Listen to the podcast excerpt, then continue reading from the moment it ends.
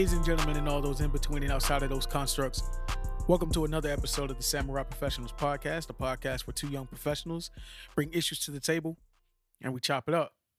I'm your co-host Marvin, aka Young Saint. Out here trying to be somebody's son to somebody's daughter. It's getting cold outside. Cuffing season is upon us. Um, you know, cuffing season is big boy season. but we ain't have a winter in like three years. Skinny niggas, it ain't your time. See you next summer. Y'all niggas out of style like them H2 Hummers. Ski you. Psst. Black dress. Black dress. What's up, Black? Your favorite teddy bear's back. he got skits in the intro. I like that. Come sit in his passenger side. No, baby, the Lexus, not the caddy. Oh, my name? Just call me Cuff Daddy. Oh shit, he got new nicknames too. Mr. Unproblematic, but I'm still a problem. That Man Beyond, Charles Flex Xavier, Captain of African America. We don't aim to please, we aim for the head. And the man to the right of me can only be.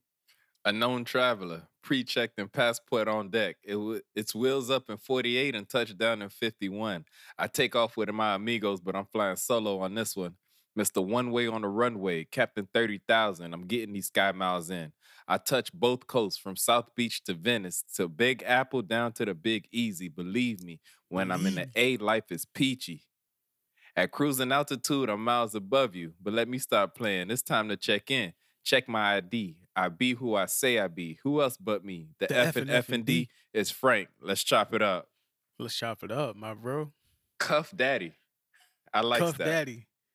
Hey, you know, um, came to a nigga, you know, low key just chilling. I I noticed it was cuffing season. Cuffing season was coming up. Like we knee deep in. Like we we we like like we already in training camp at this point.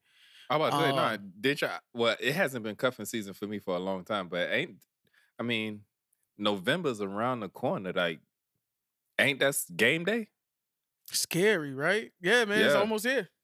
I mean, you've been LMA booed up for like for like seven years, kid. Like I don't I don't know what to tell you. True. True. Cuffing season year round for you. It is. It is. Some seasons are successful, some seasons are rough, but it's cuffing hey. seasons year round. hey, you know, um, sometimes you're gonna sometimes you're gonna have a four, you're gonna have a, you know, a little four and twelve season. Like, you know, you got some game, you learn some things. You know, you learn some things about your team. Certain people you gotta let go, certain people you keep. Right. Um, what I can say, we never had a dolphin season. Never had yeah. a dolphin season. No, I don't. I I mean, I've been to the playoffs a few times. I ain't never I ain't never won a ship though. You won the championship. Like you know what I'm saying. You the Patriots of this shit right now. Um, I'm I'm just I'm just you know I'm just consistent as shit. You know I'm like the 49ers. I'm always in there. You know, but I don't ever I don't ever really do nothing. in the long run, nobody remembers the runner up. Um, ain't that the truth? Nah, man. Uh, coming off of your birthday week, hey, I don't know if y'all know, but Frank got flued out for his birthday. I did. I got flued out. I can say that now. I said, "Welcome back, sis." I appreciate it. Feels good to be back. Yeah, man. My wife took me to New York. Never been. Always wanted to go, and she surprised me with a trip to New York. Man, it was awesome. Um, I say this. Prior to going to New York, I was one of those people that used to they used to be like, man, what's the hype about that city? It can't be all that. Because everybody speaks so glowingly of the city. After being there, not to say I agree with everything they say about the city, but I can understand why people like it. Like, let me ask you this. When you hear Broadway, what do you think of? Um, Stomp, I think of The Lion King, Hamilton. Now, would you believe me if I told you all those shows was happening at the same time in the same like two or three block radius at yeah. the same time? See, that I didn't know.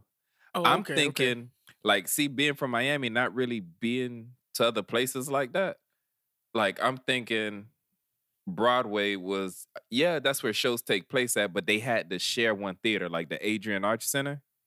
you had to share one night's theater to put on these big shows like Stomp and Lion King and Chicago and so forth and so forth. But when we get there, it's literally like a little district. It's like I'd be lowballing if I said maybe 10 theaters. You know what I mean? Like there's theaters everywhere, but every theater, like when we get like I guess you would consider a blockbuster show, like when the Lion King comes to town and they're advertising it all all over the place and that's the Broadway show to go to. Every theater is showing a show like that. And it was like, damn, like I now I understand when people's like, there's always something to do here. No, I can feel you. I feel you. I, I like I said, it's on my short list too. Um, You would definitely appreciate New York. I'm glad to hear that. Yo, your wife, uh, I, I realized I made it to the post when she posted the pictures about y'all being in New York. I was I was the first name tag. Like, you know, this ain't the PlayStation, but you know, this ain't the PS5, but she, you know, this this might be better. I agreed. It was better. You know what I'm saying? yeah. Um, but I got a question for you. I know you got flued out. Did you feel did you feel required to fuck? Oh no, yeah, she got heavy dick. Oh, okay, okay, okay. She got an ass eight too. Cause you know you don't have to. You got rights. Reclaim your dick. oh no, yeah, no. I took care of her. Okay. All I right. Showed my appreciation. As you should. As Right. you should.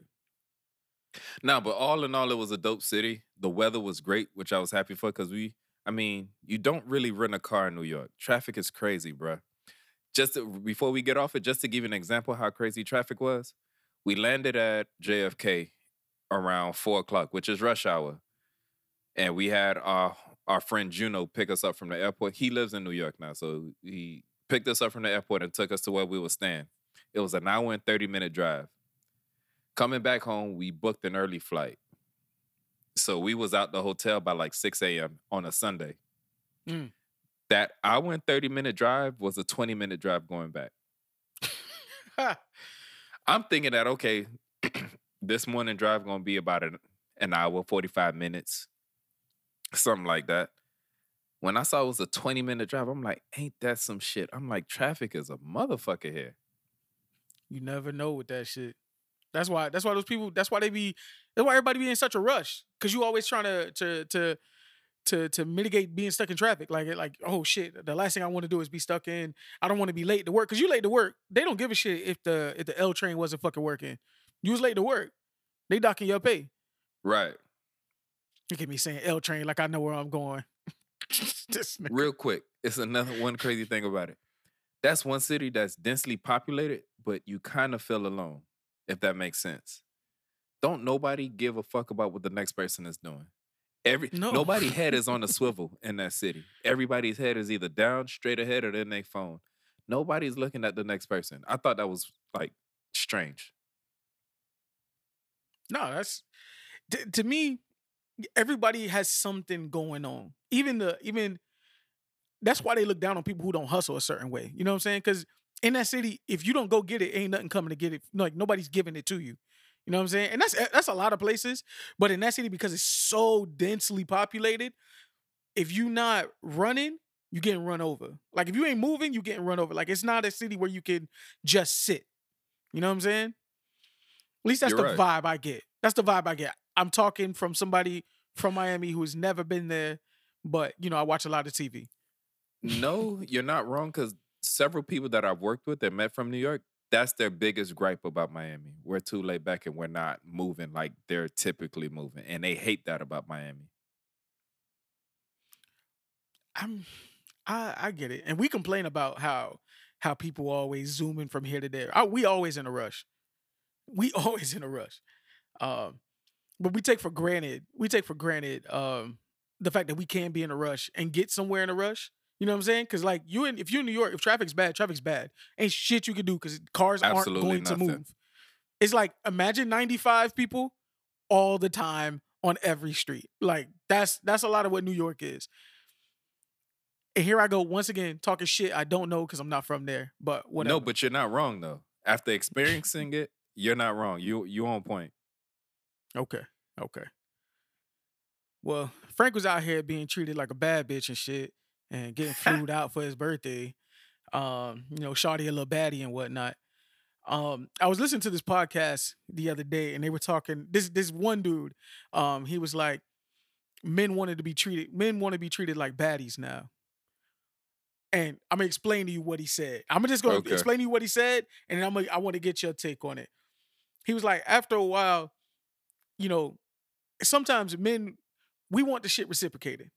Like those, though he said those, those just those random dates, them random gifts, them little cash apps from time to time, little here and there, just stuff to make you smile. We want that shit too. Every once in a while, we want we want somebody to be like, hey, clear your schedule. I got something for us. You know what I'm saying? I had a girl once ask me to meet her somewhere to help her because she was starting a business. I may have told this story on the pod before. And um she surprised me with a with a full like spa day because she knew how stressed I was through the through through my through my week. You know what I'm saying? And that meant more to me than anything she ever bought me, anything I ever had from that she ever grabbed for me, any meal. Like just you thought about how stressed I was and how I talked about it, and you worked that out for me. Stuff like that means something to me. That go a lot longer than than than you buying me a watch or some shit. You know what I'm saying? So at least that's what I took from what he was saying. I didn't like the phrase that he used because I don't, I don't like to be referred to as a baddie and like that. I thought that you know the phrasing was off. The phrasing was off, but I understand where he was coming from with that. Because sometimes, especially with the mentality of most young girls, I'm not I'm not even saying women our age, um, but maybe some. I'm about to say you could lump them in there too. Yeah, maybe some. Um, and I, I hate to put this on them girls, but you know that that city girl mentality of, you know, get these niggas money, they ain't shit. You know what I'm saying? Everything need to be reciprocated. If he getting pussy, you deserve some some more monetary or trip or some shit. You know what I'm saying? Like there isn't an exchange of dick happening when y'all fucking either. But you know, whatever. But that's a lot of that's that's a lot of what the thought process is lately. And um I guess that's what he was trying to talk against. But I'm a, I'm a, I want to hear your thoughts on it. No, I mean he's right. Uh, granted, I agree with you. The phrasing is off. Like to say we want to be treated like baddies, I don't agree there. Yeah. But the Yeah, I don't wanna sentiment behind it, he's accurate. Like men want to feel appreciated. The same way if a guy gets you flowers or he buys your favorite lunch when you're on break for work or some shit like that. The same way that makes you feel like, oh, he's thinking of me. I must mean something important to him. Or like the example you just gave. The you were stressed and she was like, let me get you a massage to kind of relieve some of that tension. Like that means a lot. Like I even been in a position like that where I was stressing. My wife took me to get massaged. Um, you remember that? You made fun of me. You made several I ain't gonna post them memes. pictures. I ain't gonna. I, so, so Frank posted this picture. I ain't gonna say what it was, but They for some find it. reason, for some reason, it entertained the fuck out of me. I saw it, and it's a picture of him and his wife. But for some reason, I zeroed in on the way Frank was looking back over his shoulder, and boom, It's not the most flattering galore. of angles. It's not I the most flattering of out. angles. I cropped her out, and I just it was memes galore. Oh man, but that's between friends. You know what I'm saying? If it was, Yeah. if this was ten years ago Oh, that would have been heavy posted. fuck Frank Friday season, man, yeah, that would have been all over the place. Hashtag oh and all. man, But no, it, it's it's true, man. Um, for the most part, I would men who are taught to treat women right, we're not taught to we're not taught to expect things in return. We're not taught to expect, you know, those type of things being reciprocated. You're taught to get her flowers. right. The- the- Yeah. just I'm gonna let you continue, but the but the nigga said because he said much like what you're saying, but he used the phrase and he was like, "Enough of this suffering in silence shit. Like we're not gonna suffer in silence no more." and it fucked me up. Damn, I gotta remember the name of the podcast. Or it was a clip. I was listening to another podcast and they were playing a clip of this of what the guy said, and it was just like he was like, "Enough suffering in silence," and I was like. I don't, I don't know if I go with suffering in silence, but I mean, I hear, I get your sentiment. I get he's using um he's being dramatic, but it's it's for uh, like he's on the money with what he's saying. And uh I'll be a little messy and I'll go as far as to say this. A lot of times when when women can't understand how a certain guy is gravitating towards, you know, quote unquote, A the certain hoes. female. Yeah. Certain the we gonna say it, the hoes, quote unquote. The thing is, one thing all those type of women have in common, they're attentive to men. So yeah, you may see Mm. her and say, Oh, she got her ass all out and she's giving up pussy. One thing you don't understand, a lot of times women like that, they're usually the ones that's asking him, How was your day? Are you okay? They're giving shoulder rubs and shit like that. That's why a lot of men gravitate towards them. Because they're doing the little things that he would want you to do, but you don't do. So he gets Right. it elsewhere. Dude in Marvin's podcast, all he's saying is he's saying the quiet parts out loud. Hey, we want y'all to do it. Although social norms doesn't teach you to do that, we're saying, look, we want to feel special too. But again, a man saying he wants to feel special comes off as feminine, and next thing you know, we're a hashtag being called gay and shit. Mm. You know, you know, I, I saw a meme the other day, uh, and I'm gonna get into that a little later. Matter of fact, do I want to get into it now? Let's do it. Because you you introed you train you were in, you intro two topics I had on my brain just now. Let's do Like it. you Let's do it. We own it. All right, we're gonna go on both, right? We're gonna go on both. We're gonna start here first, and then I'm gonna bring us back full circle to the other one, right? Okay. Um, as you just said, you know, now they calling him gay and this, this and that. And I saw a meme. Red flags took over took over social media this week, right? Like red flags was fucking everywhere. Um, and I saw a, a red flag that was like, oh, if he always hanging with his homeboys, that's a red flag. He gay. I seen that one. And and first of all, the red flags have been hilarious. I I, I don't care what nobody say. When done correctly. entertaining to me. Like when they when they did the the niggas who text Grand Rising. that that oh, oh when the nigga be like, all right, man, believe what you want to believe. Like you know. I see one that says if the passenger seat in her car is reclined all the way down, red oh flag. nah, something up. Fuck out of here. Who the fuck? Who the fuck been sitting in this shit? Shaq? Like what the fuck? Why this bitch laid all the way back like that? I'm in the back seat when I got in this bitch. I don't fuck. At that point, don't even ask her. Just quietly get up and walk away. this girl posted, she said, red flag. I, he said, I don't fuck with her. She's just doing that shit to make you mad. Nah, nigga. That's a good one.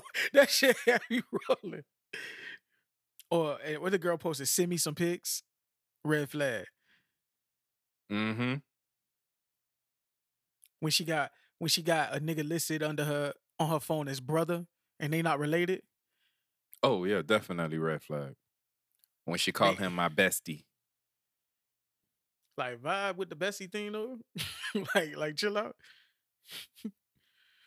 but you know, red flags was all was all over the shit. I mean, like you would have thought niggas was bloods at that point.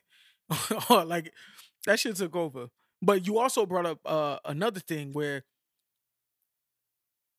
and I hate because women use this shit all the time, and I'm, I guess I'm gonna use it back. Uh, what one woman won't, another woman will. You know what I'm saying? And Yeah. oftentimes, you know what I'm saying? It like I understand. I'm all about catering to my lady. Like I, I believe it's important, but I also have said multiple times on this podcast is that we gotta pour into each other. I can't pour into you and you don't pour into me. Cause eventually my cup gonna go empty. But if somebody come out of nowhere from another side and start pouring in, you know what I'm saying? Like now you upset. Now you wonder why all of a sudden I was bitter. I was bitter last week. Now all of a sudden I'm in a good mood. You don't want to do something for me. I'm like, it's all right. I ain't even worried about it. Man, it's Now crazy. when I ain't worried about it, might be an issue. the way you just described that reminded me of this dude talking. And what he said was what you said, but it just came off in a more abrasive manner when he said it. And he was like, You got to understand, cheating helps saves relationships. And when he said that, everybody on the panel was looking at him like, Nigga, you done lost your fucking mind.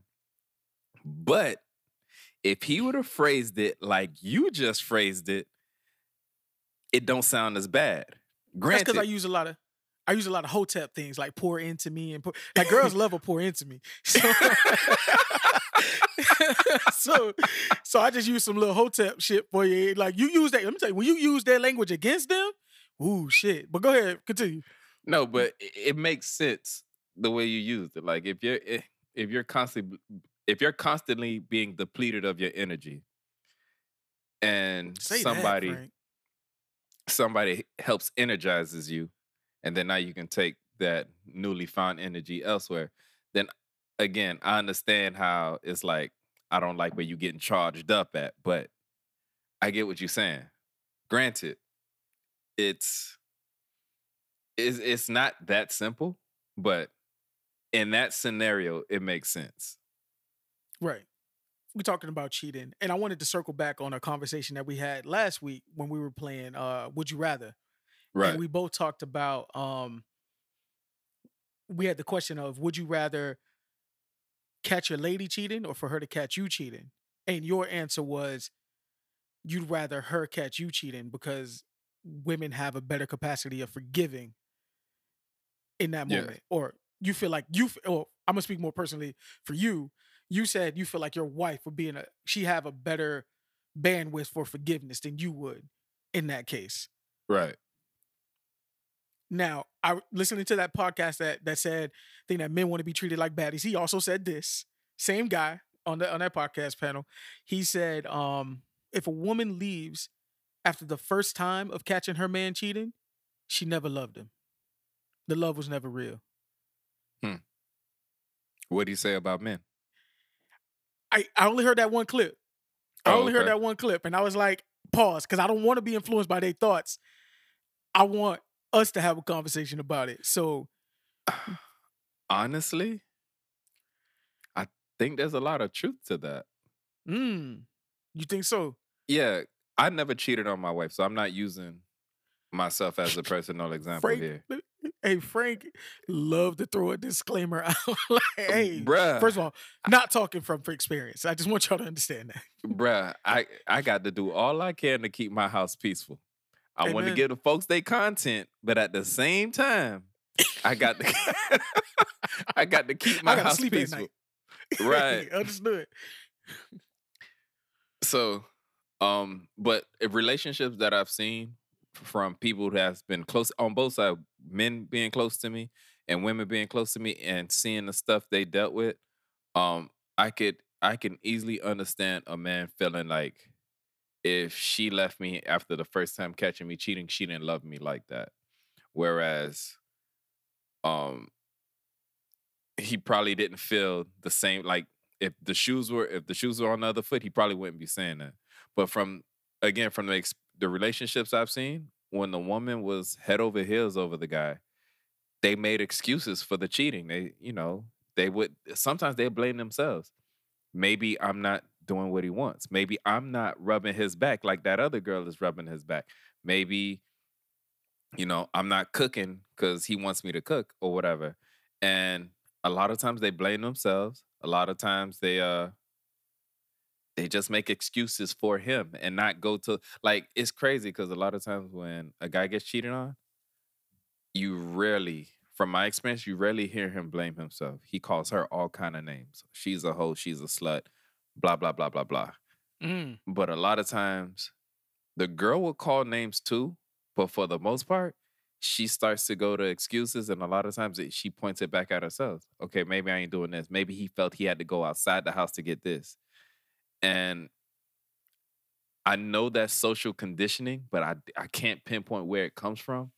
And I would say his statement to if she leaves after the first time catching you cheating, I guess it ties into that social conditioning. Whereas if a man leaves you, it's because you didn't do something to keep him home.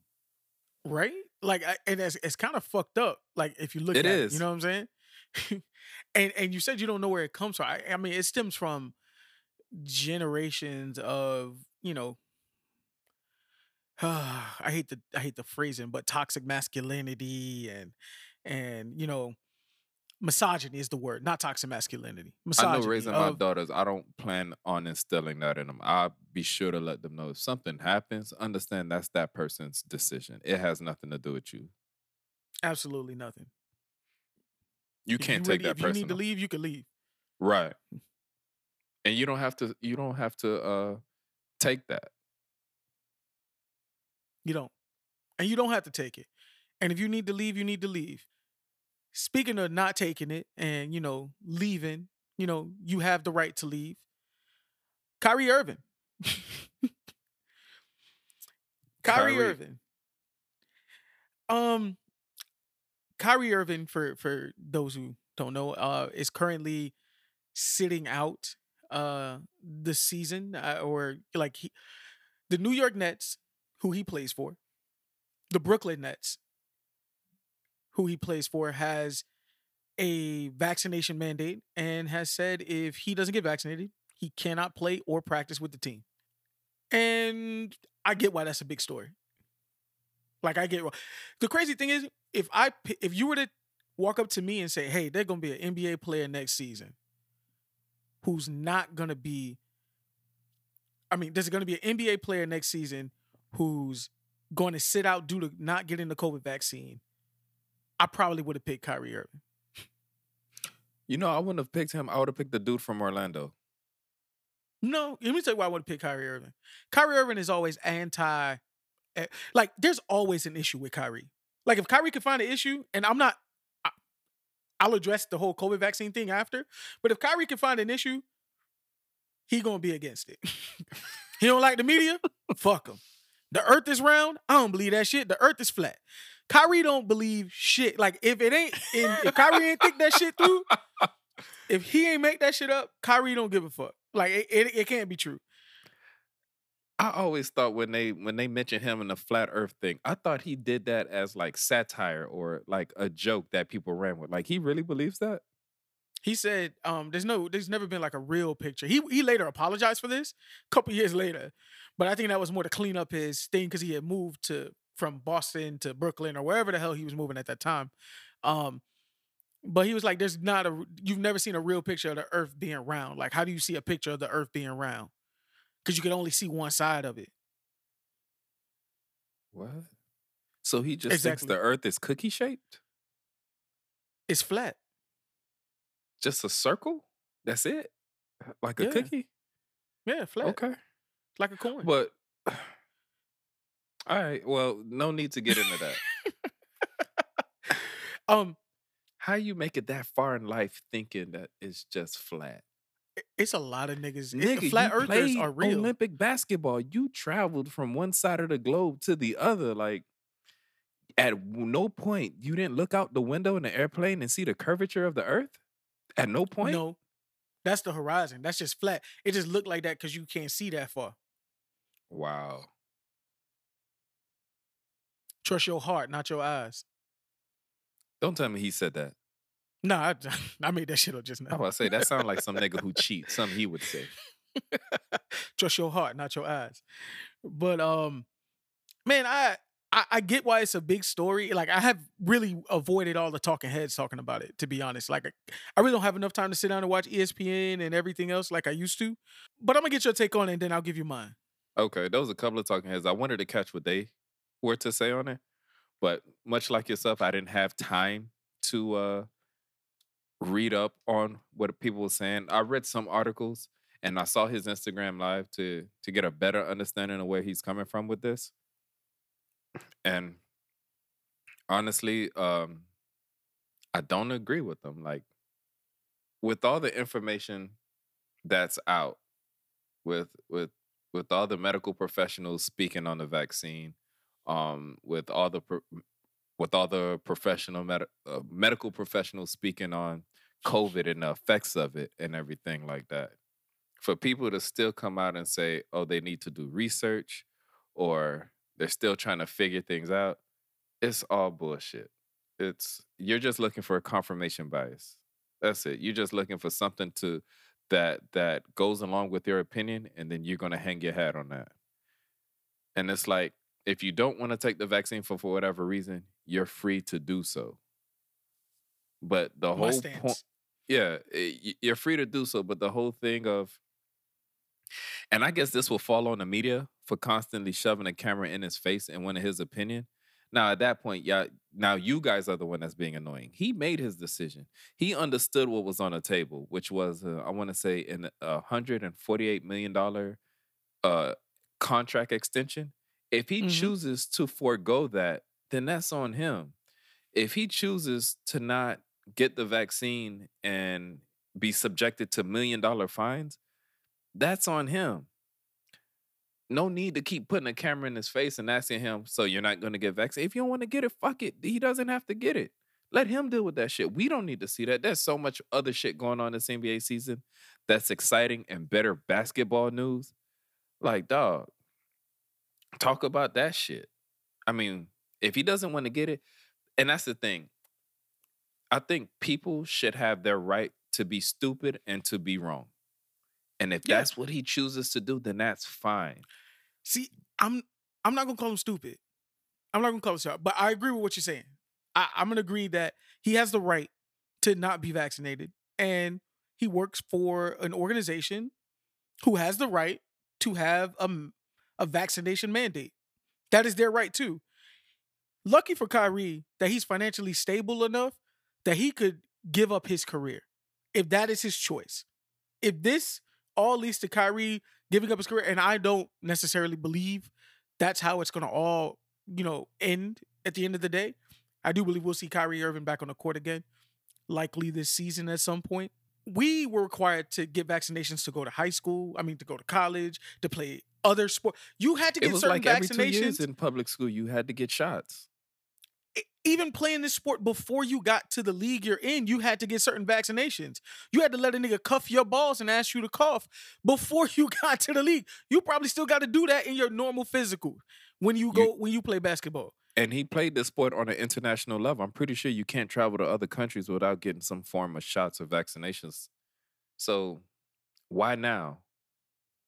Um, and and and that's why at the end of the day, I'm just like, you either get the vaccination and not attend. I mean, I mean, like at, at this point, you you could do what you choose to do. You know what I'm saying? Like, Right. I'm good with it. I I hear I I did see a small clip of Stephen A. Um, calling him stupid and all sorts of stuff, throwing away his career and all that. I'm not. I'm not. I'm not. I'm not in the name calling him. That's his choice. Like he want to choose to do that. That's his choice. There's a lot of, and what I want to say to the people who are rooting for him and telling me that I saw someone compare this to Ali. to no i I saw, saw someone that. comparing this oh wow that's crazy i saw someone comparing this to to Cap? people saying women need to have rights to their own bodies men shouldn't tell women what to do with their bodies and all that you know that whole shit going on in texas with the abortion laws and all this shit We should have Dummy on for that topic. Man Because I have a I have a crazy theory about that. okay um And yes, exactly. It's one of those kind of theories. Actually, I told Delmy, and she was like, "You know what? That's kind of interesting." But whatever. Ready? Side note. ready Yeah. side note go You want to hear? I know I, I I know we supposed to be here for us for a good time, not a long time today. But go. What's your theory? So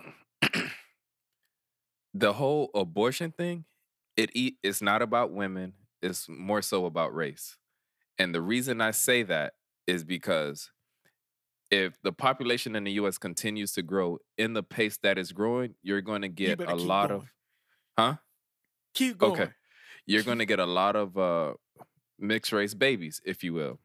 And more mixed race babies meaning the white population no longer being the majority race that it once was. So they would go from being 70 cent majority to now they would no longer be the majority race. It would be Latins and African Americans.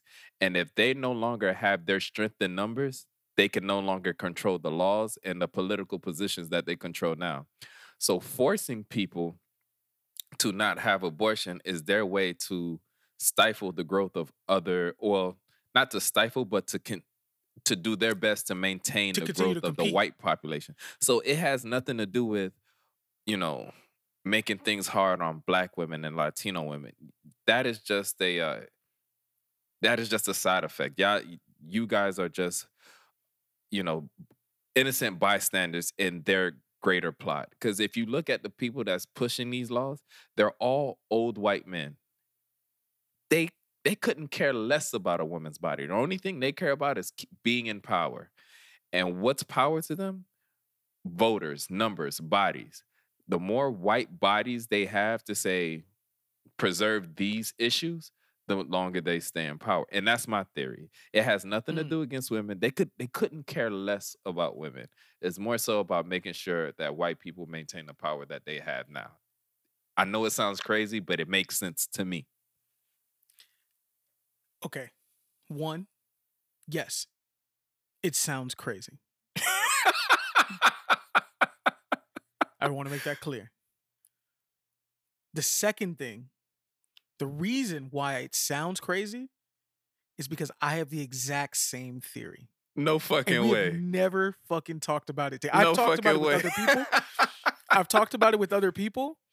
I've never talked. We've never talked about it on the pod. Never. We've never had talked about it offline. We have never touched this specific topic. Even when the whole laws and stuff were going on, we just haven't had a conversation regarding this. Right. Um, but that is my theory too. Um, it's because if you look at where where these things are really having it, yes, there are black and brown women being affected by this decision. Right. And by I think the the estimation is by 2040 that if uh-huh. rates continue to go the way that they are, which is part of why building the wall is such a big thing, is part of right. why it's there's, you, there's a larger you, agenda happening. Now we sound like I'm Kyrie. Mistaken, there's a larger have, agenda happening. I'm sorry, but if you look on the Canadian border, you have a large number of people immigrating across that border as you do the Mexican border, but you never hear about building a wall or stopping those immigrants into coming into this country, do you? No, you only hear nope. about Mexican immigrants and then you hear a little bit about Cuban immigrants, but we understand the wet foot, dry foot policy. So a lot of them get to stay. But then you hear about Haitian immigrants who they always send back. So it's like, damn, they always send back the immigrants that wouldn't check the white box on a census report. Interesting, mm. isn't it? All right, guys, this has been another episode of Conspiracy Theories with Frank and Marvin. back to the regularly scheduled programming. Please do. Um, but I, yeah, yeah. Um, the only per- the only thing that I think the the Kyrie thing hurts, like I don't think it hurts him it does hurt the organization, but the main two people I think it hurts the most, or at least the people who I think got fucked over the most, KD and James Harden. Yeah, because they they they all came, they came to play with him. plan. They came to play with him. It was he was there first. Oh, he was. I thought they all went there at the same time, but yeah, if that's the case, then yeah, it it, it sucks. But it sucks for them. But at the same time, I think even with just them two, you if them two are healthy, you still have a very solid shot of making it to oh, the finals. Yeah. But don't get oh, me yeah. wrong, Kyrie is no slouch. If he's on the team, then as of right now, if minus the whole him not playing thing, if Kyrie is healthy and everybody's going into the season healthy and, and everything, they're the front runner in the East over Milwaukee, who won the title last season. They're the front runner. So it, I, I can only imagine what it's doing to the teammates. Is like, look, we came so close, even with all of us being injured. Kevin Durant damn near dragged us to the final. He played his heart out, and we got so close. And Harden wasn't able to perform like he normally plays. You was out. So you mean to tell me if we could have another crack at this with fresh legs, you not finna give us that chance? So I can I can easily see his teammates being incredibly upset with him. But again, it's his choice, his body, his choice, right? The only thing I would want, I'm curious about the people that's siding with him. I wonder, does he notice who are the people that's kind of vouching for him now? The Ted Cruz's, the the Donald Trump Jr., um, the the lower Laura Breitbart, whatever her name is. Like these are the people that's coming out and speaking in your favor. Do you really think they care about you, or do you think you're helping them further an agenda? And if so, like, what's your opinion on that? Exactly. It's like it's like when you say something homophobic and you're like, nah, I didn't say that. But then like people like Boosie and T.I. come and support you. You gotta be like, whoa, okay. Yeah, it's at Let some point back. if somebody agrees with you, it's like, hold up, you know what? Maybe I did fuck up. Because if that nigga saying I said, because if I was an athlete and I say something, and then these mother, if Ted Cruz is like, yeah, I stand with Frank, then I'm gonna have to say, you know what? Hold up, I probably did say some fucked up shit right now. Let me think about what I just said, or if or what I said didn't come out right. Because if that nigga is saying he's on my side, I'm on the wrong side. You remember when you remember when Chance the Rapper, we talked about it, we named the episode after when Chance the Rapper was um he was saying something. This was post uh George Floyd and everything. Um and he was saying something. He was like, I'll die on this hill. Uh and then uh what's his name? What's his name agreed with him? The guy that uh Damon from from from Friday After Next. Oh yeah, yeah, yeah. Fuck, what's his name? Terry, Terry Crews. Crews. when Terry Crews agreed with him, he was like, "Oh, running the fuck off this hill." Like, I, you right.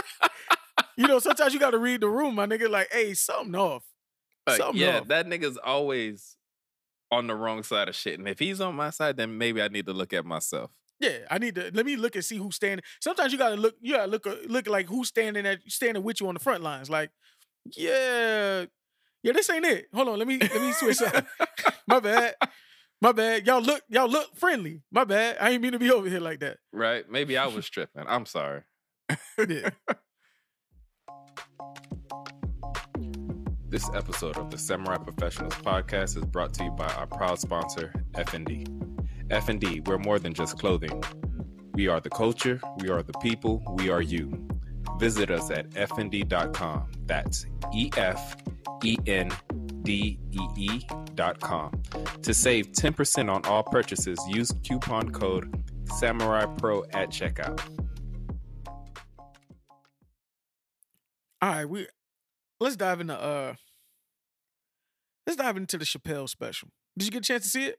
I did. I watched it. I enjoyed it. I thought it was good. Okay. Okay. Uh what's your uh what's your take on it? You Yeah, I mean, and the funny thing is, I saw it. I would say two or three days after everybody else seen it.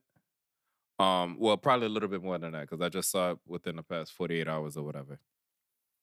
So I got a chance to see a lot of people's opinions of it before I saw it. So, but yeah, I saw it with with other people's perspective about it in the back of my head. So I kind of went into it with a couple of expectations, thinking I was going to hear certain things. And to my surprise, what I thought I was going to hear, I didn't hear. Um, Dave Chappelle, he's everybody knows he's a comedian, but his style of comedy isn't like, you know, a Kevin Hart or a Katt Williams or anybody else. He he more so he tells eh, he gives social commentary with jokes sprinkled in, if you will. So he, whenever he does his specials, there's a bigger point to what he's making while while he's on stage delivering a message. So yeah, you're gonna get jokes left and right. However, there's a bigger picture he's painting. And I think in this special, a lot of people missed the bigger picture he was trying to paint. And the thing is, he what's the referenced picture? What's the bigger picture he was trying to paint that you feel like I'ma get to You feel like they missed. Okay. I'm gonna get to it. Um, in his last special, he even made reference to what he was saying, and in this special, I think he came into it with the, um, with the angle to trying to clean up and really kind of put on Fudge Street what he was trying to say. So, and that bigger message being is, uh, how can I phrase this? So in his previous specials in this special, he talked about the LGBT community, which a lot of people felt that he was punching down on that community and making jokes. Which to which he, in my opinion, which he makes clear that no, I'm not punching down. So in order to punch down on somebody, you have to think you're bigger than them or better than them. I'm not punching down, I'm punching across. I see you guys as equal. And then another point of his special, he goes on to say, if you listen to me, you would understand I never had an issue with you. My issue has been with white people, or in other words, people in Which was power. one of the funniest jokes. One of the funny one of the funniest jokes. Like to me, that made me laugh. Cause I was Right. like, duh, if you've been paying attention to him all these all That's these his years. thing. And then another thing that he said that I felt fell on deaf ears. He's like, I'm not mad at the LGBT community. If anything, I'm envious of you. Cause look at the progress y'all made in the short span of time y'all made it. And then he goes and tells a joke. Maybe if Dr. Martin Luther King told the told everybody in his "I Have a Dream" speech, you know, douse yourself in baby oil and wear booty shorts, maybe we would have progressed further. So I felt in this special, he wasn't coming at the gay community at all. Yes, they had he had jokes for him, but it wasn't jokes to demean them. It was the bigger picture he was painting is hey, y'all made some progress, but what I'm really after is this. It's not you guys. Okay. And that's what I got from it. I don't I didn't Okay. see him punching down on the community. I think in the last what 15 minutes of the special when he talked about his friend who was from that community. I didn't some people some people saw that as the you know when a racist person say, "Well, I'm not racist. I have a black friend." You ever heard of a phrase similar I to that? I can, I can, I can see that. I didn't see the, I didn't see, I wouldn't put those two in the same category. Like some people try to make that comparison. I didn't I after watching it, I didn't take it as that. I took it as this a, a person from your community actually took time to understand what I was saying. And they learned that I'm not against you. It wasn't that, hey, he's not racist. Eh, he It's the same thing. It's not It's the, the same, same thing. thing. It's not It- the same it- thing. It's not completely the same thing. Like I get what he was trying to say, but I can understand how someone could take it as, oh, I'm I can't be transphobic. I had a trans friend, and because of your bullying, because she supported me as trans, that you know, I'm not saying y'all made her kill herself, but she killed herself days after y'all bullied her. You know what I'm saying? So I get how people could feel that way. You know what I'm saying? Spoilers But if you haven't no watched it. No, no. But you can't tell people how to feel about that. You know what I'm saying? Because you can you can At, draw. at what point did he I tell easily people how to feel about the that? comparison to it. At what point What did happened? he tell people how to feel about that? He didn't. No, no, because you saying you don't. I'm I'm gonna let you finish that statement. I wasn't referring to him, because because his.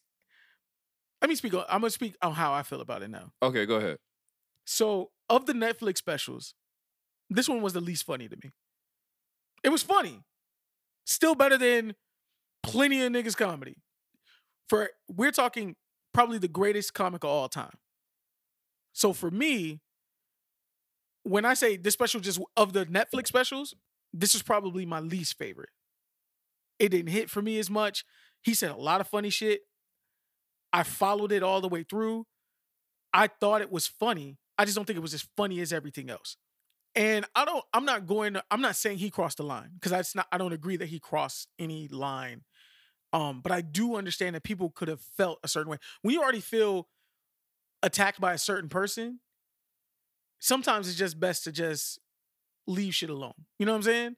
Like sometimes it's best for people to just you said how you felt, let's move on. But I know that he was trying to prove a point. Literally the last 3 specials have been him kind of driving this particular point home. The the cancellation thing, he's been like that's his thing. Like he's he really was attacking people being canceled more than he was attacking a specific uh race, creed, gender, um you know, your lifestyle, all of that. That's really what he's really attacking is people being canceled for this. People not being given the chance to grow because of this and that. Some similar to what Kevin Hart has made a lot of jokes about lately. You know what I'm saying? Like a lot of comedians have been in that realm. You make a great point. And he even, when he was talking about his friend, and excuse me if I, I misquoted, he says something along the lines of, I understand. He says something along the lines of, it takes one to know one. So he understands the plight of people from that community because he comes from, you know, from someone trying to cancel him. And when he talked about when his, his, is like, how can I say? In the last, I want to say 20 minutes, he tried his best to, I'm not going to say he tried his but he tried to really clean up where he was coming from. He tried to get people to understand that I don't see myself as better than you in any way. In fact, I see myself as coming from a similar struggle than you guys. He also doesn't like cancel culture because he felt that will that's what happened to him, and he compared canceling uh, someone or removing their ability to earn money akin to killing them. That's why he took the baby situation personally, or at least it felt like he was taking it personally and saying, hey, look, don't abort the baby or whatever. And then he also mentions empathy being a two-way street, saying, hey, look, if somebody doesn't, if somebody says something you don't like, you shouldn't go off and cancel them. There should be some form of understanding. And the same way you would try to understand someone you're compassionate with, if someone who says something that offends you, maybe you should show some compassion for that person, some understanding. Because even if they are coming from an ignorant place, it may not be, they may not understand they're causing harm to you. And that's what I took from it. And I understand that's a hard concept to swallow because once you're offended, once you're hurt, you go on the defensive or you even go on the offense and you attack back. So that's a hard concept to swallow that showing empathy for someone who didn't give you that same em- empathy or that same grace when they first right. uh, created that uh, that contact with you in a sense. So I get that. I just think his the whole message of him attacking the trans community, that's the only thing I didn't agree with. I'm not saying their feelings are invalid. And like you said, um, you can't tell somebody how to feel. Um, Especially and, if I'm not a part of that marginalized group. Yes, and yes, right. But at the same time, he's not coming from the angle saying I'm uh, I'm part of the same group as you. He's coming from the angle saying the struggles that you're going through, I went through them, and I can understand your struggle because it takes one to know one. But like you just said earlier when we was talking, what do you wait wait wait wait? What struggles has he gone through that they've got? See, I I I try not to compare the struggle game with anybody. I, I never try to compare a black person's plight with a white like like I never we always compare to the to the majority. Even in statistics, as in economics, everybody is compared to the majority, which is usually the white man. Um, it's had this many women to this white man. Like that's that's just that's how that's demographics life, are built. Period. That's just life, right? Especially here in America. So, but I never try to compare one marginalized group's plight with another marginalized group's plight. Like I never try to say, well, as a black man, I've gone through this, I've gone through that, because as a black woman, though she's black, she still has a different plight than I do. You know what I'm saying? So I, I try not to, I try to understand people's people's position. Like I try to put myself in my, in their shoes to an extent, but I never try to say I completely understand what's going on with your take. You know what I'm saying? Because I don't get, I don't have to live in your skin. I think when it comes to the struggles of people and groups, if you will, I believe it's a Venn diagram. There's some overlap. There's some things that you go Agreed. through in your struggle that I may go through, but we don't see everything the same. So as a black will. man, as a black person, me and my wife are going to see the same struggles. However, me being a man and she being a woman, there are some privileges I'm going to have that she's not going to be privy to. Ready? As a as a two black men sitting on this podcast, went to the same school, had very different had very different perspectives of how things worked out. And and the one of the things that make us different is that you're Haitian, I'm I'm African American. You know what I'm saying? Like that's your that's your little distinction between you and me, right? Right. But the way you may have been treated by being Haitian when in the 90s, in the 80s and 90s when that shit wasn't cool, quote unquote, right. could be very different from the way I viewed life growing up. You know what I'm saying? Right. All the stupid fucking jokes and all that other shit. You know what I'm saying? Like we could have lived, we literally lived adjacent lives, but have very different perspectives because of just little small things that are different in our in our life. Yeah, there's there's always gonna be little very little variants that, you know, that that that that that scopes your your life experience into what you are today. So I understand and I respect the opinion of not to compare people's struggle. I agree to a degree you can't compare it apples to apples. However, it's that's that's that's I, I, didn't expect you to agree with me. I agree to a degree. Agreeing so, to a degree is your thing. So go. I just think it's more of a like a Venn diagram. There's some overlap. So I think you have to be careful when you're gonna do that. Be specific on what you're comparing. Talk about so if you're if you're gonna say, um, I understand where you're coming from because as a black man in a marginalized group, I came, I, I I've experienced this, and I see that you're also experience experiencing this. So in this regard, you know, I, I, see your struggle, but at the same time, understand that there are things that group goes through that you don't quite see or understand. Um, and I just think there's uh maybe he didn't deliver his message correctly. I don't think he did. And maybe, like to you said, that group already feels hurt from him. So they're not being the most receptive right now anyway. So Yeah. maybe even no no matter how he tries to paint it, no matter how calmly he tries to speak, long story short, they ain't trying to hear it from you. that and he said this is the last time he was going to talk about them and i really hope so because i feel like the last three specials as he's dived deeper and deeper into this topic they've become less funny to me. And i'm not doing that from a judgment of what he said. I'm just i'm i'm i'm kind of tired of the topic. You know what i'm saying? Like you can still be the funny like he's still the funniest comedian on the planet. I'm not saying that he's not but I'm just kind of like the specials, quality wise, funny wise, have slowly gotten like I, I don't I won't rewatch that. And I've rewatched most of the others. That's just that's how I that's how I judge shit. If I will rewatch it, it had to be good. You know how many times I've seen Pimp Chronicles in my life? Every time I've rewatched Katt Williams tell them same jokes? I probably could tell them word for word to this day because of how great that was. You know how, how seriously funny that that special by Kevin Hart. Some of those those first two specials by Kevin Hart, classics, classics, instant classics. But over time, Seriously, because he hasn't changed, his, little man was like his two best ones. yeah, because he as a over time he hasn't really changed his content. Like, I, bro, I don't really, I really don't care. I like. There's only so many times you could tell this joke. Or just talk about your family, period. Especially now that you're a celebrity and we saw you go through real shit and you didn't bring that to the stage. I think a lot of people kind of took a step back from him in that regard. Um, I I hold Kevin Hart in high regard. I have a lot of respect for him. Yeah, I 100%. appreciate his comedy. At the same time, I can understand people wanting to get more from you and not get more. But um, going back to Chappelle, I'm not gonna argue with you and say this isn't his funniest piece of work.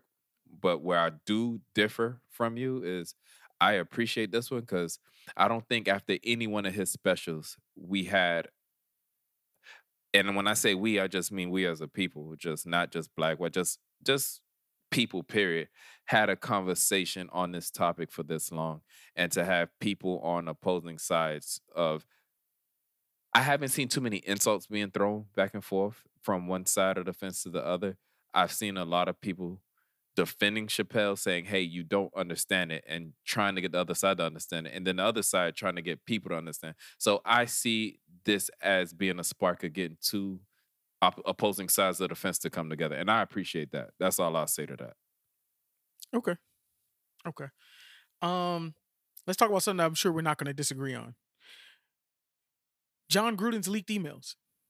What did okay? So did you did you see the email? Did you read it or anything? Did you know I've what the read some- contents of the I- email was? I read I read an article with excerpts of the email. Did you get a chance to read what those excerpts was? What he said? Yeah.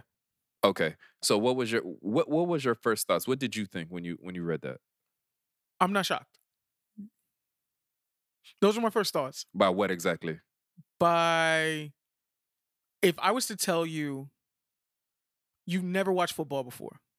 If I said picture a white man who coaches football who may say some racist or homophobic things, never seen him before, you probably picture Jon Gruden.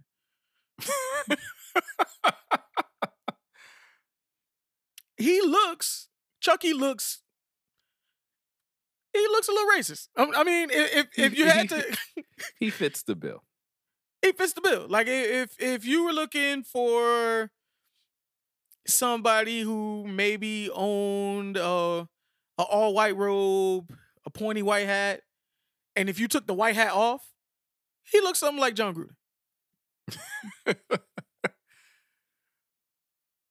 when I read the email, emails it was multiple excerpt. This is this is what came to mind.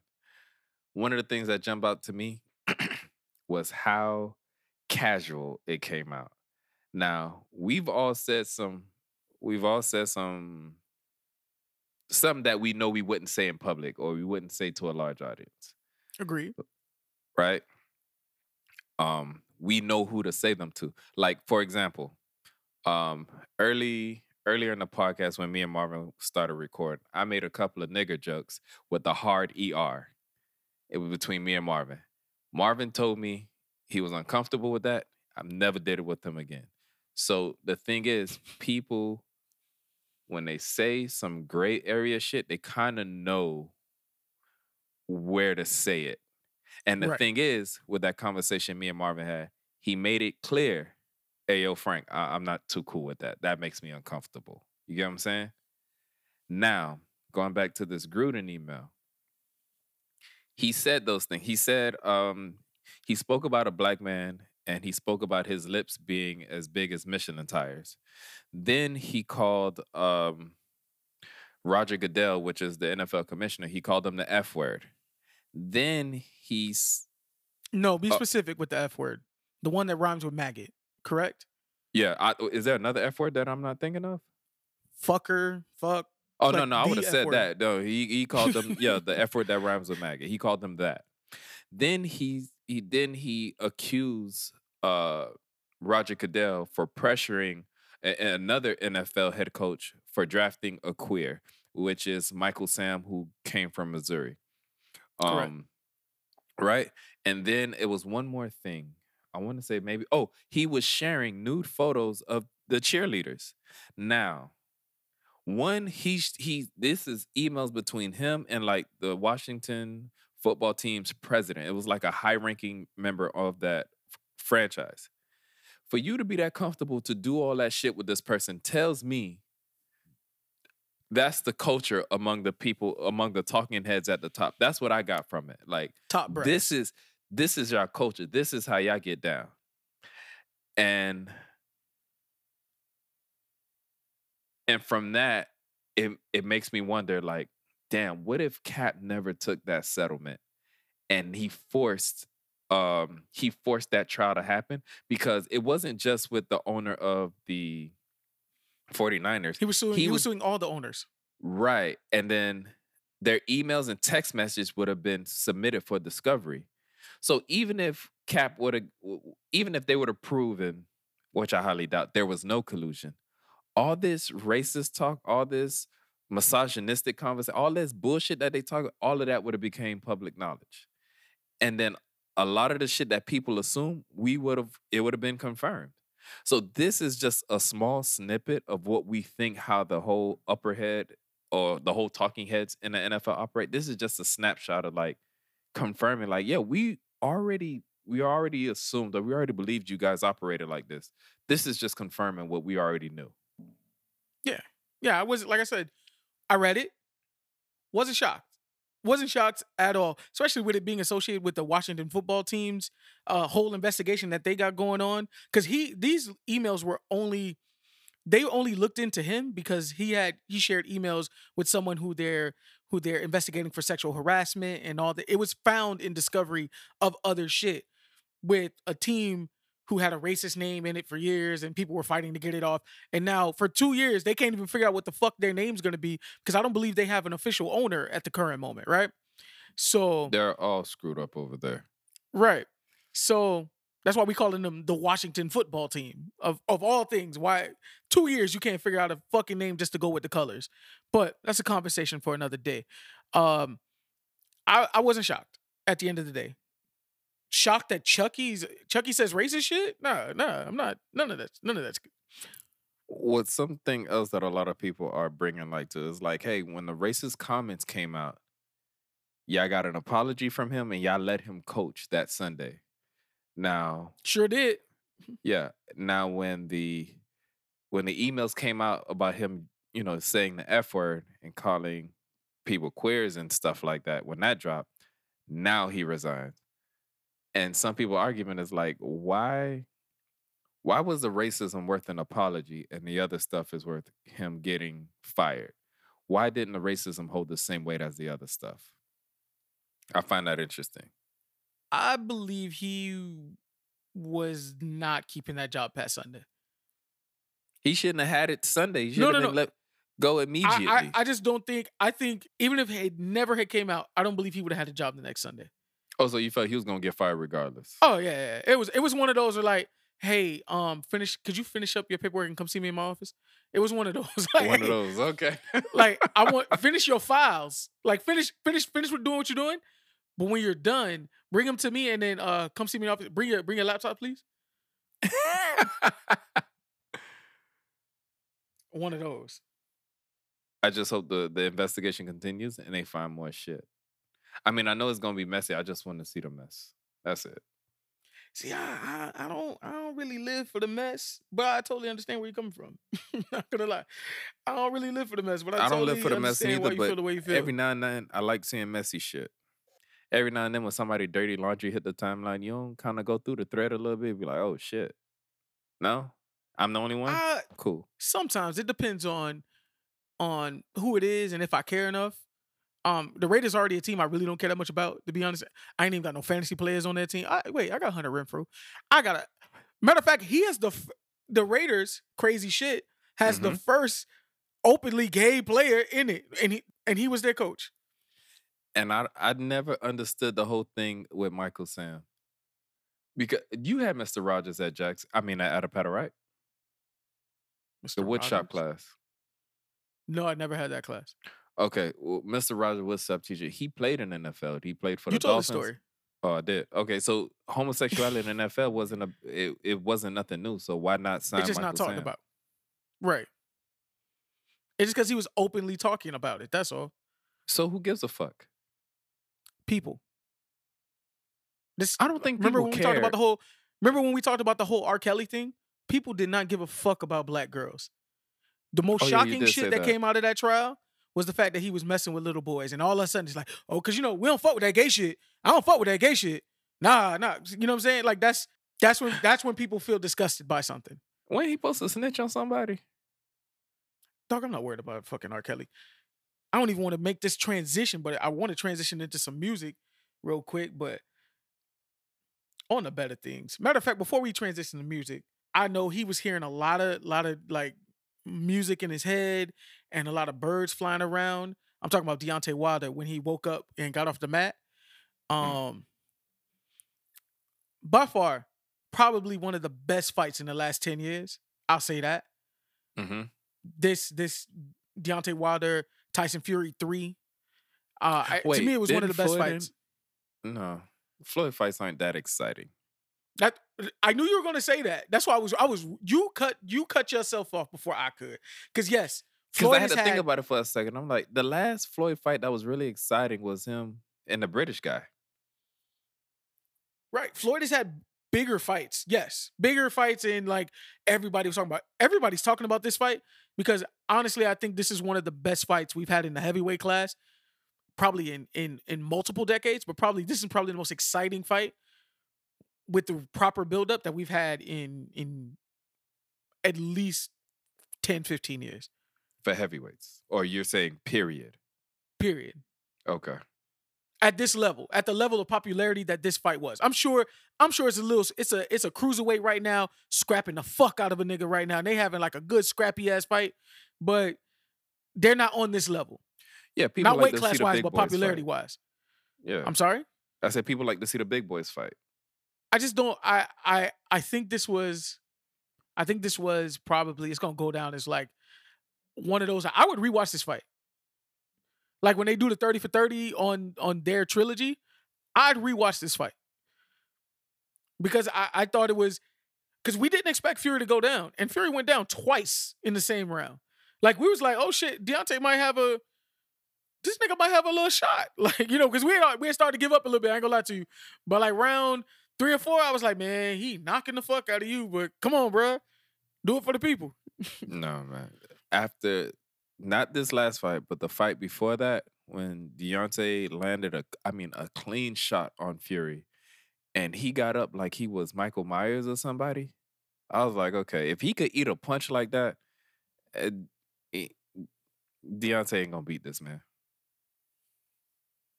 I agree. because he can throw hands, but damn, he could take a punch too. Yeah, he gonna beat that. No, I mean, and, and I gotta I gotta say both both fighters had heart because both fighters were knocked down. Deontay was like knocked senseless, but you can tell the nigga the nigga had heart. The nigga was fighting his ass off. You gotta give you gotta give him that. What's funny? it's just funny hearing you say the man was knocked senseless. He, he bro, he was not senseless. You, he did not know he was in the ring half the time. His body was going through natural just Half the time. yeah, because at least the first there's at least six rounds where I thought he was there. Like you still saw some fire in his eyes. I'm not gonna But lie, was- man. You remember the Martin Tommy Hitman Hearns episode? Yeah. Man, them side by side pictures of Deontay on the rope and Martin on the rope, it wasn't pretty. It wasn't pretty. Hey, man. But like you I'm- said, though, I mean, he went out and he fought strong. He fought hard. I mean, I don't think anybody should lose any type of respect for him. He did what what fighters, what champions do. He he went out and fought fought hard for his. But, Sometimes I you just run into a better fighter. Right. It happens. And again, yes, I get it. Fury doesn't look like your ideal championship heavyweight boxer, but he's beaten a lot of impressive fighters. I mean, he beat Klitschko and then he took some time off. And then when you came back in the ring, he beat Wilder. He was going to fight Joshua, but Joshua duck, ducked him and then Joshua got his ass whooped. So now Joshua isn't even. He's not even the In the weight opponent that he that he should have been. Yeah. But shout out to uh Fury though. Oh, did you see the video of him singing uh the song Juicy? Who? Uh Tyson Fury. He was singing the song Juicy. Nah, didn't see that where he where he says the N word. I heard Yeah. about that. Um, bro, like I said, I was rooting for the black man. I rooted for the black man the whole time. I was just like, I know you can't see him, black man, but swing, you might hit him. You might hit him. I Like, mean, just- even if he did him, man, Tyson Fury could take a punch, so it wasn't. He he he got his ass twice. You can't say he ain't get his ass twice. he now. did, and he got up both times. What you want him to do? Deontay got up most times, except for that last one. Soon as he hit him, I was like, before he hit the ground, I said, he gone. like I just I had already stood up and started picking up. I had like a I had had a little drink. I, I had already stood up, started picking up my cups and you know throwing shit away. I- Started telling before- everybody, "All right, y'all boys." Hey, before as he slowly hit the ground, I stood up, um, make sure my shoes was tied. I looked over. I had already, I had already saluted my dog. I was like, "All right, y'all boys, y'all boys. All right, hey, hey, boss man, I need you to, uh, I need you to let me out, Yeah, you park behind lit me. I'm gonna need you to move your car. please." And when I got in my car, I heard he had finally hit the mat. So it is what it is, man. Um, I respect the both of those guys, and you know, as as as all fire, you know, when when when a nigga get his ass whooped, but he was he was scrappy. We always give you the like, you know, he ain't win a belt, but he got heart. you know, he got he got heart. Whenever they said a dude got hurt, mean he lost. They he never, lost. you never hear they describe the champion with heart. No, ne- never hear. no, yeah, they know, do. They call it the heart of the champion. He showed the heart of a champion. Heart of a champion. They don't say he got heart. They say he has the heart of a champion. See that last part of that sentence is the most important. Okay, words mean things. You right, friend. Right. Let somebody say, yeah, Kobe had heart. What you mean heart? That you would damn near take offense to that. The fuck you mean he got heart? No, Kobe is a champion. That's it. We already it, it goes without being said. He has the heart of a champion. He's a champion. You don't you don't stop that sentence with he has heart. He has heart as people who lose. That's what it is. Right. Ah man. Speaking of uh, you know, because Kobe got the rings, you know, he went back to back. Um, Three what? Three three peat and then two peat. We Should have been two two-peat. peats. Should have been two three peats, but neither here nor there. hey, it is what it is. Boston got what they won. Fuck them. yeah, Um, fuck that Boston team. God. it- Anyways. still, yeah, man. But um, speaking of back to backs, Summer Walker is back. I want to talk a little new music real quick, but Summer Walker is back, and she getting ready to drop this album. Have you seen the the promo for this album so far? The pictures and shit. the pictures, the the so she literally has the track list. She hasn't fully released the track list, right? Mm-hmm. But she has the dates that each of the songs were made.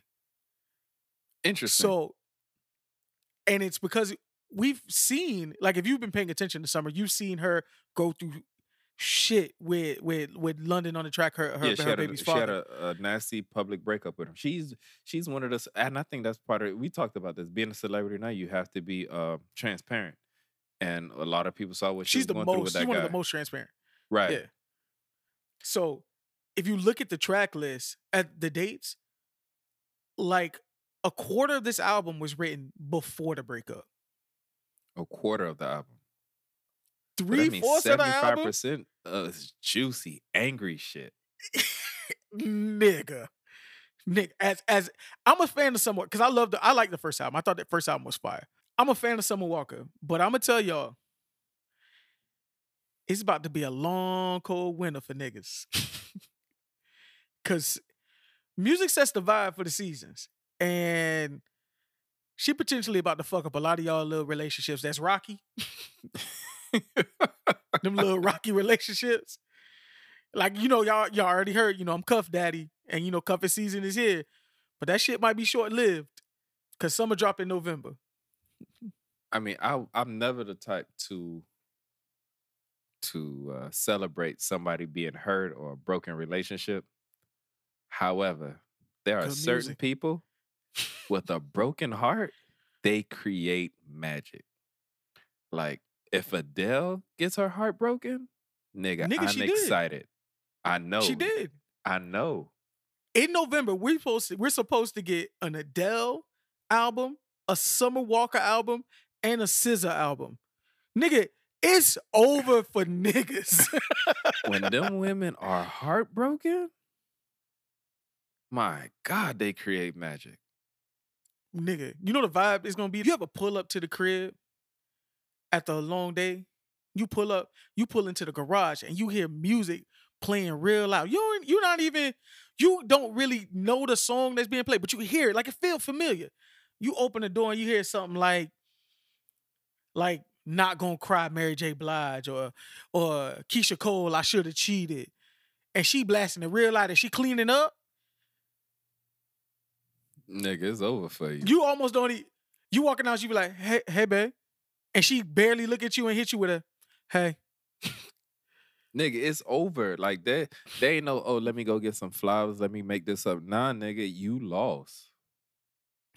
You be feeling different around the house. Like, hey, just look. Remember how we say, you know, some days you just get up with the, you know, the vibe is off. Let me go clean the bathroom. This that's one of them days where you be like, That's one of them days when you remembered the days you should have cleaned the bathroom. Yes. This is hmm. this is the- though that's the day where you re, you recollect everything. Like, damn, I should have cleaned the bathroom that day. I shouldn't have did so much this day. That's the day where you go over the playbook. That's your Monday quarterback day. Exactly. Now, imagine that vibe, that that coming home vibe, where she specifically put on that song, to that being what's played on the radio every day. Going to work and coming home. She gonna come home with a full fuck that nigga attitude. Okay? What's your best heartbreak song? Best heartbreak song. What are you asking me? So you saying like what's the best heartbreak song I've ever heard? You okay? Or are you Yeah. asking eh me or are you asking me what I think is like a woman's best heartbreak song? No, no, no. Like the women song or the song I ever- listen to when I'm fucked up. Yeah, when the time you had your heart broken the most, the time you was fucked up the most, what was the song that captured your pain the best? All right, it's two songs. To me, that My Heart by Tank is one of the best. He he talks about how, you know, he still announces he's home when he gets in from work. Um just, you know, used to the thought of, you know, her being there would erase like all the craziness from his mind. And, you know, he still sees his pic sees her pictures right next to the bed, still smells her perfume that she used to wear. I, I know the lyrics. So the the life I had with you was all I know, and my heart won't let it let go. So my second song is probably from an artist you you're not even going like when I say his name, you're gonna be like, damn. So my second breakup song is by Marques Houston, actually, of all people. You're absolutely right with that reaction. I would have never guessed him. uh, my second breakup song uh, is by Marques Houston. It's called Miss Being Your Man. And like he's like, he, he literally chronicles how niggas think going through. So like he's like, day one, you left and I'm officially back up in the game. Day two, I'm feeling cocky and I'm out here doing my thing. You know what I'm saying? And then day four, he said he tripping day six, he he he been playing Madden. He ain't left his house in days. Like like it's like one of those like the way he chronicled it. I was like, nigga, I've lived this shit. Like this has been me. Like so those are like if I had to say my my two my my breakup songs that resonate with me the most, those would be the two. I know it's a little bit off the beaten path, but y'all know my R and B head. I'm always go to a deep cut. Those two are no, neither one of those two are are are top singles or any of that shit. But those two right there. No, those two hit. were deep cuts. They weren't no they weren't no, nowhere near single status. But it doesn't take away from it being a good song, though, is what I'm saying. The two that I picked was actually singles. Um So Sick by Ne-Yo. My God, mm. I I hated that song because it hit on every point. It was so true, and I fucking hated that song. And that's the thing. If I hated the song, that's what told me how good it was. Because it's like I relate to this a bit too much. It was Ne-Yo so sick, and then that Trey song, worst heartbreak, worst feeling I've ever had, or some shit like that. Fucking despise that Trey Songz. He had a song called um Worst Feeling That I Ever Had, or some shit like that it was always on the fucking. It seemed like they played it just as much as they played a Drake song. Dude, that that's the last thing I wanted to hear while going through it, and it was fucking horrible. Yeah, Ne-Yo, Ne-Yo, Ne-Yo can write a, a, a song break, like like right. a breakup song. Like he had "Do You," where he's like, "Man, I just wonder if you ever, you know, if you ever even think of me." You know what I'm saying? Like I'm, I'm going through. You know what I'm saying? If there was anybody I could write a song like, if you, if they if you were to ask me, hey, if you could write a song like any artist, who who would you write a song like? I would say him. I think he's one of the best songwriters. Period. It for me because I'm R and B head. It would either be him. Babyface. Don't pick a goat like. See, I know he's gonna pick a goat like Babyface. Babyface or Tank is mo- Tank is a monster with a pen. Tank is written for a lot of niggas y'all don't know about. Um, and maybe Jermaine Dupri. He's another. He's another. Uh, do you know he's in a songwriting Hall of Fame? Yeah, yeah. I, I knew that when it when it happened. I shouldn't have asked you that because you're a music guy, but I I found that out recently during that whole thing back and forth with with him and Puff. Yeah, I yeah, like, like you a producer, like you you produce in a different way. I'm the one who I can I can t- I can touch the dials. You you produce in the day. You bring the vibes. You hire the right people. That's you. I'm the dude who writes the songs. Uh, what how how Jay how how, how JD said I it? I write the songs that the whole, that the whole world yeah. sings. And he said that in like 90 in 98. yeah. Puffy said, I don't write rhyme, I write checks. Hey, I mean, I'm not gonna argue with that shit either. Yeah, I mean, but, don't get me wrong. They're they're both great at what they do, but they don't do the same thing. Right. Um, but uh, it's it's gonna it's gonna be a little rough for niggas, guys. I'm I'm not gonna lie to you. Summer is the the queen. Like, if Drake's the king of captions, Summer's the queen of captions. Okay, do you know? Do you understand how many how many captions and man, fuck them niggas. we gonna we gonna see all over the timeline she had a couple not too long ago, like a couple solid captions that she had folks saying. I can't think of them right now, but but no, she's a beast. And I can't Yo, wait till my homegirl Adele drops. Man, that's gonna change the world. But so the second so there's only she only released the names of two songs on there. There's the second song that she had, like the number two song, uh, the number two on the track list is a song called X for X for a reason. When was and you this know, one written? You know how, huh? That was written before or after the breakup? I think it was during the back and forths Okay. because it's okay. called X for a reason. Because it's called X for a reason, and the fact that she pulled this particular person in it, you already know it is is is coming through strong. Because the person who she has on it is JT from the City Girls. Mm. That's track two, my nigga. track two. Oh wait, I This think I seen a promo pic of her and JT. It's a The, the song pic. dropped. Hey, I mean, I'm not mad at it. I'm not mad. It definitely got a like. and in the song, it's called "She Was an X for a Reason." Like she like, I guess it, it to, to me it already puts me in the mindset of, oh, the ex was still trying to call. She was still trying to. He was doing a lot of back and forth with the ex. You know what I'm saying? Because she was like, hey, I know she was singing on your dick, but I, I'll go over there. I'll go over there and air that shit out. Like that's, clear, That's when- pretty much what JT is saying. That's when you're in relationship purgatory, where you kind of wonder if you made a mistake by ending the shit. Motherfuckers tell you like, hey, if it's in, don't go, don't go backtracking. Now she had to remind herself, okay, that person was an ex for a reason. Nigga, nigga. One of the, one of the lines said, JT says, "I got that nigga in a figure four. You the help, you the service. He don't need you no more. Did you get that bitch? Sit back, cause a real bitch will pull up and click clack. Like this is er, nigga. This track too. And if the tracks are in the order of how shit happened, nigga, I think, and I'm putting a lot on this. I know I'm finna put a lot on it. You don't tell me you about to compare it to Lemonade. No, eh, nah, nah. And I'll be one as a Beyonce fan that'll sit up here and tell you, I don't think Lemonade's her best album. But I'm saying the way this is gonna chronicle certain things, it's giving me the way we felt about confessions leading up to it. Mm. You remember how so much we had saw so much happen in the news about him cheating on chick. Like remember, remember, and that that was before Twitter. Like we were getting that shit from Word Up And magazines. shit we heard at the barbershop. Yeah. But and then I you know, mean to come out with that single. I mean the song Confession was such a hard song. and that was part two. I, I think I think this is gonna hit for girls in a different way, especially girls who either you know they single, recently went through a heartbreak, or relationships still a little rocky. You know what I'm saying? Like we ain't on solid ground. Even girls who probably ain't in a position to be relating to the song is gonna relate to it. If a nigga didn't respond to your DM, she's gonna relate to this album.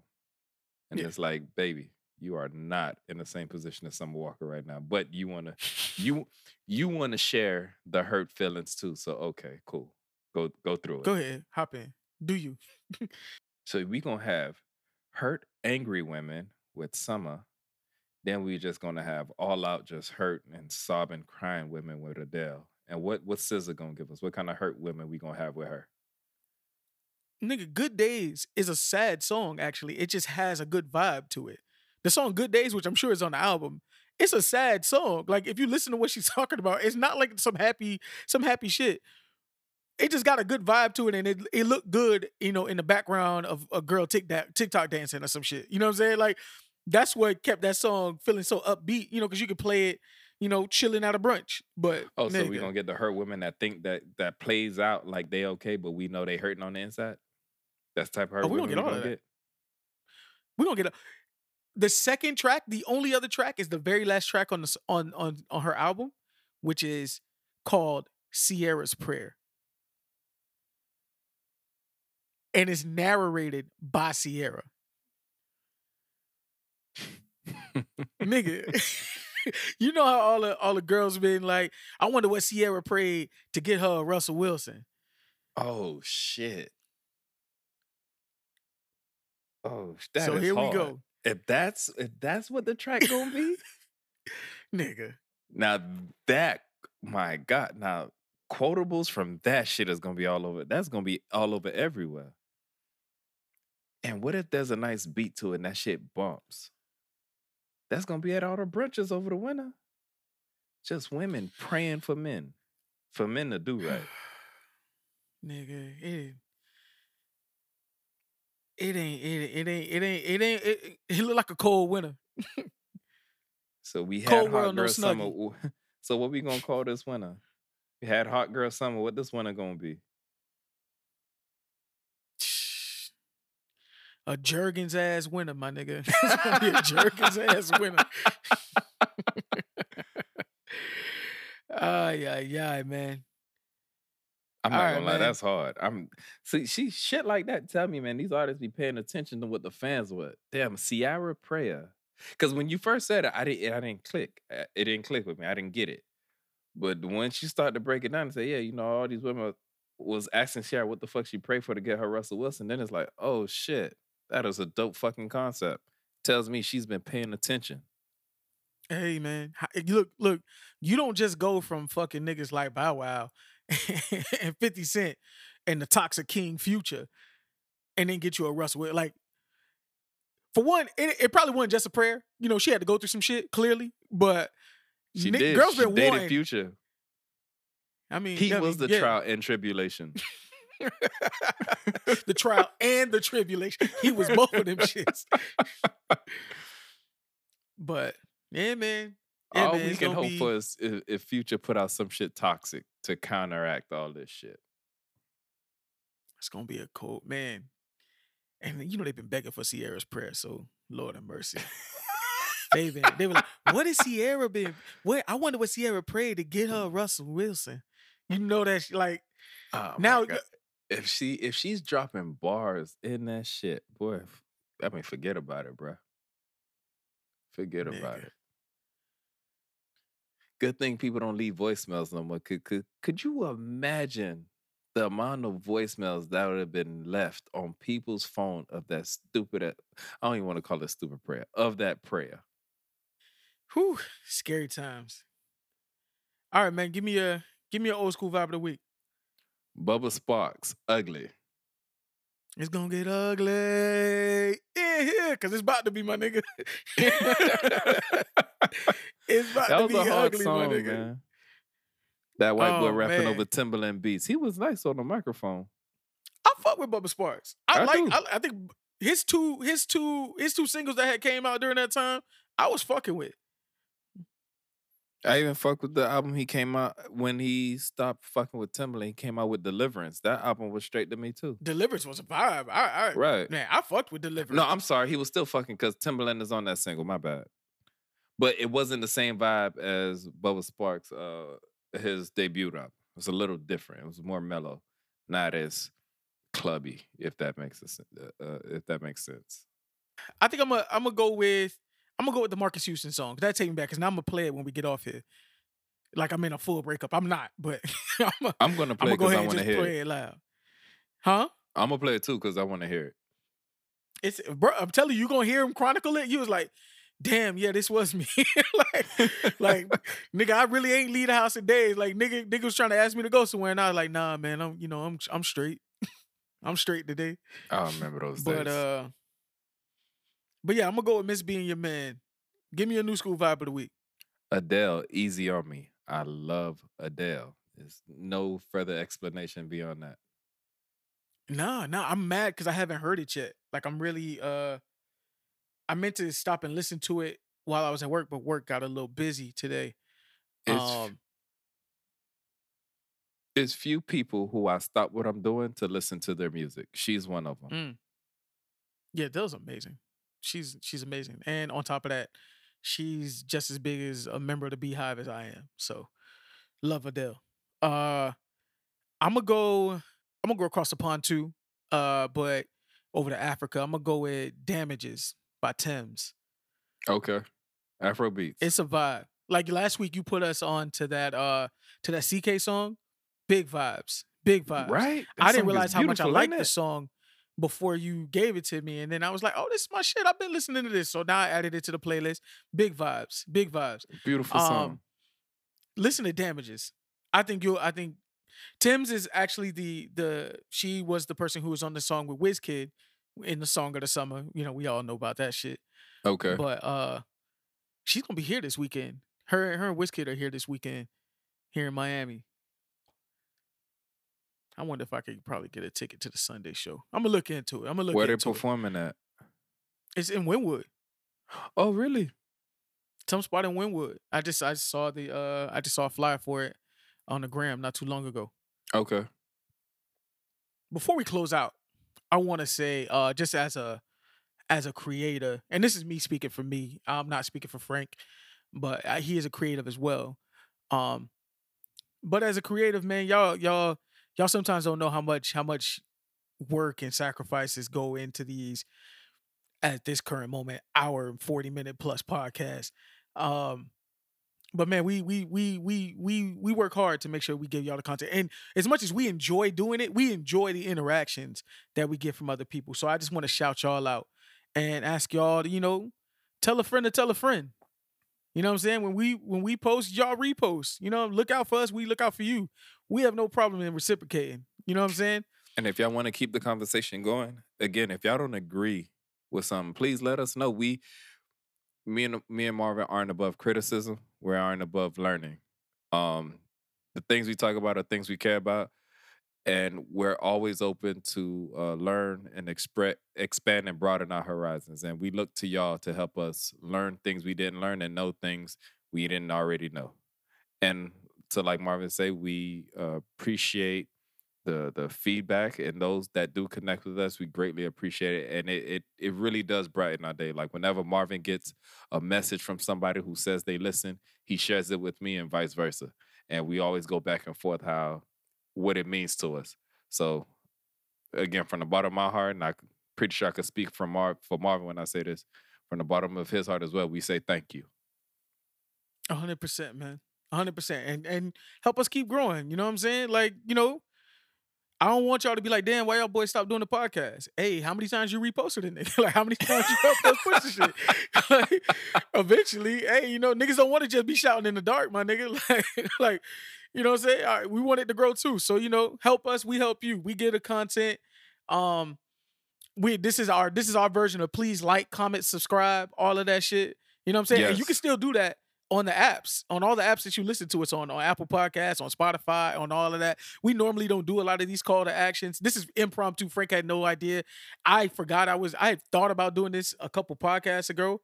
I just, you know, I feel like we got something like we really starting to hit a good stride and we got something really going here. And I just want to keep pushing that out. And I know a lot of us, it feels like a I love that it's a close-knit community. All the samurai professionals and all our, all the listeners and everything. But you know, as much as it's close knit, it can still feel that way with a couple million listeners. That's all I'm saying. oh man he's aiming for the sky okay i'm with it Yeah, nigga. Yeah, nigga. Mama mentality, nigga. Always. But Frank, you got anything else you want to bring to the table? no Uh, we how could you? We've talked for almost two hours, which is not the original plan. no it was not Ladies and gentlemen, and all those in between and outside of those constructs, this has been another episode of the Samurai Professionals Podcast, the podcast where two young professionals bring issues to the table and we chop it up. I'm your host, Marvin, aka Young Sane, out here trying to be somebody's son to somebody's daughter, Mr. Unproblematic, but I'm still a problem. That man beyond Charles Flex Xavier, Captain African America, we don't aim to please, we aim for the head. And the man to the right of me can only be. Who else but me? It's the F and F and D. I be who I say I be. It's Frank. I didn't feel like going through the whole spiel. I'm with you, bro. Y'all can email us at the Samurai Professionals Podcast at gmail.com. You can hit us up on Instagram and Twitter at the Samurai Pros. Hit us up with any comments, questions, and topic suggestions. Um, and much like Marvin said, please like, subscribe, and retweet and all of that shit. Share it. We we want to connect with the world. You can reach me on Twitter, Instagram, and TikTok at I can only be Frank. And where can they find you, Marvin? You can find me on Twitter, Instagram, and TikTok at Marvin X Adams. This has been another episode of the Samurai Professionals Podcast. Peace. Peace.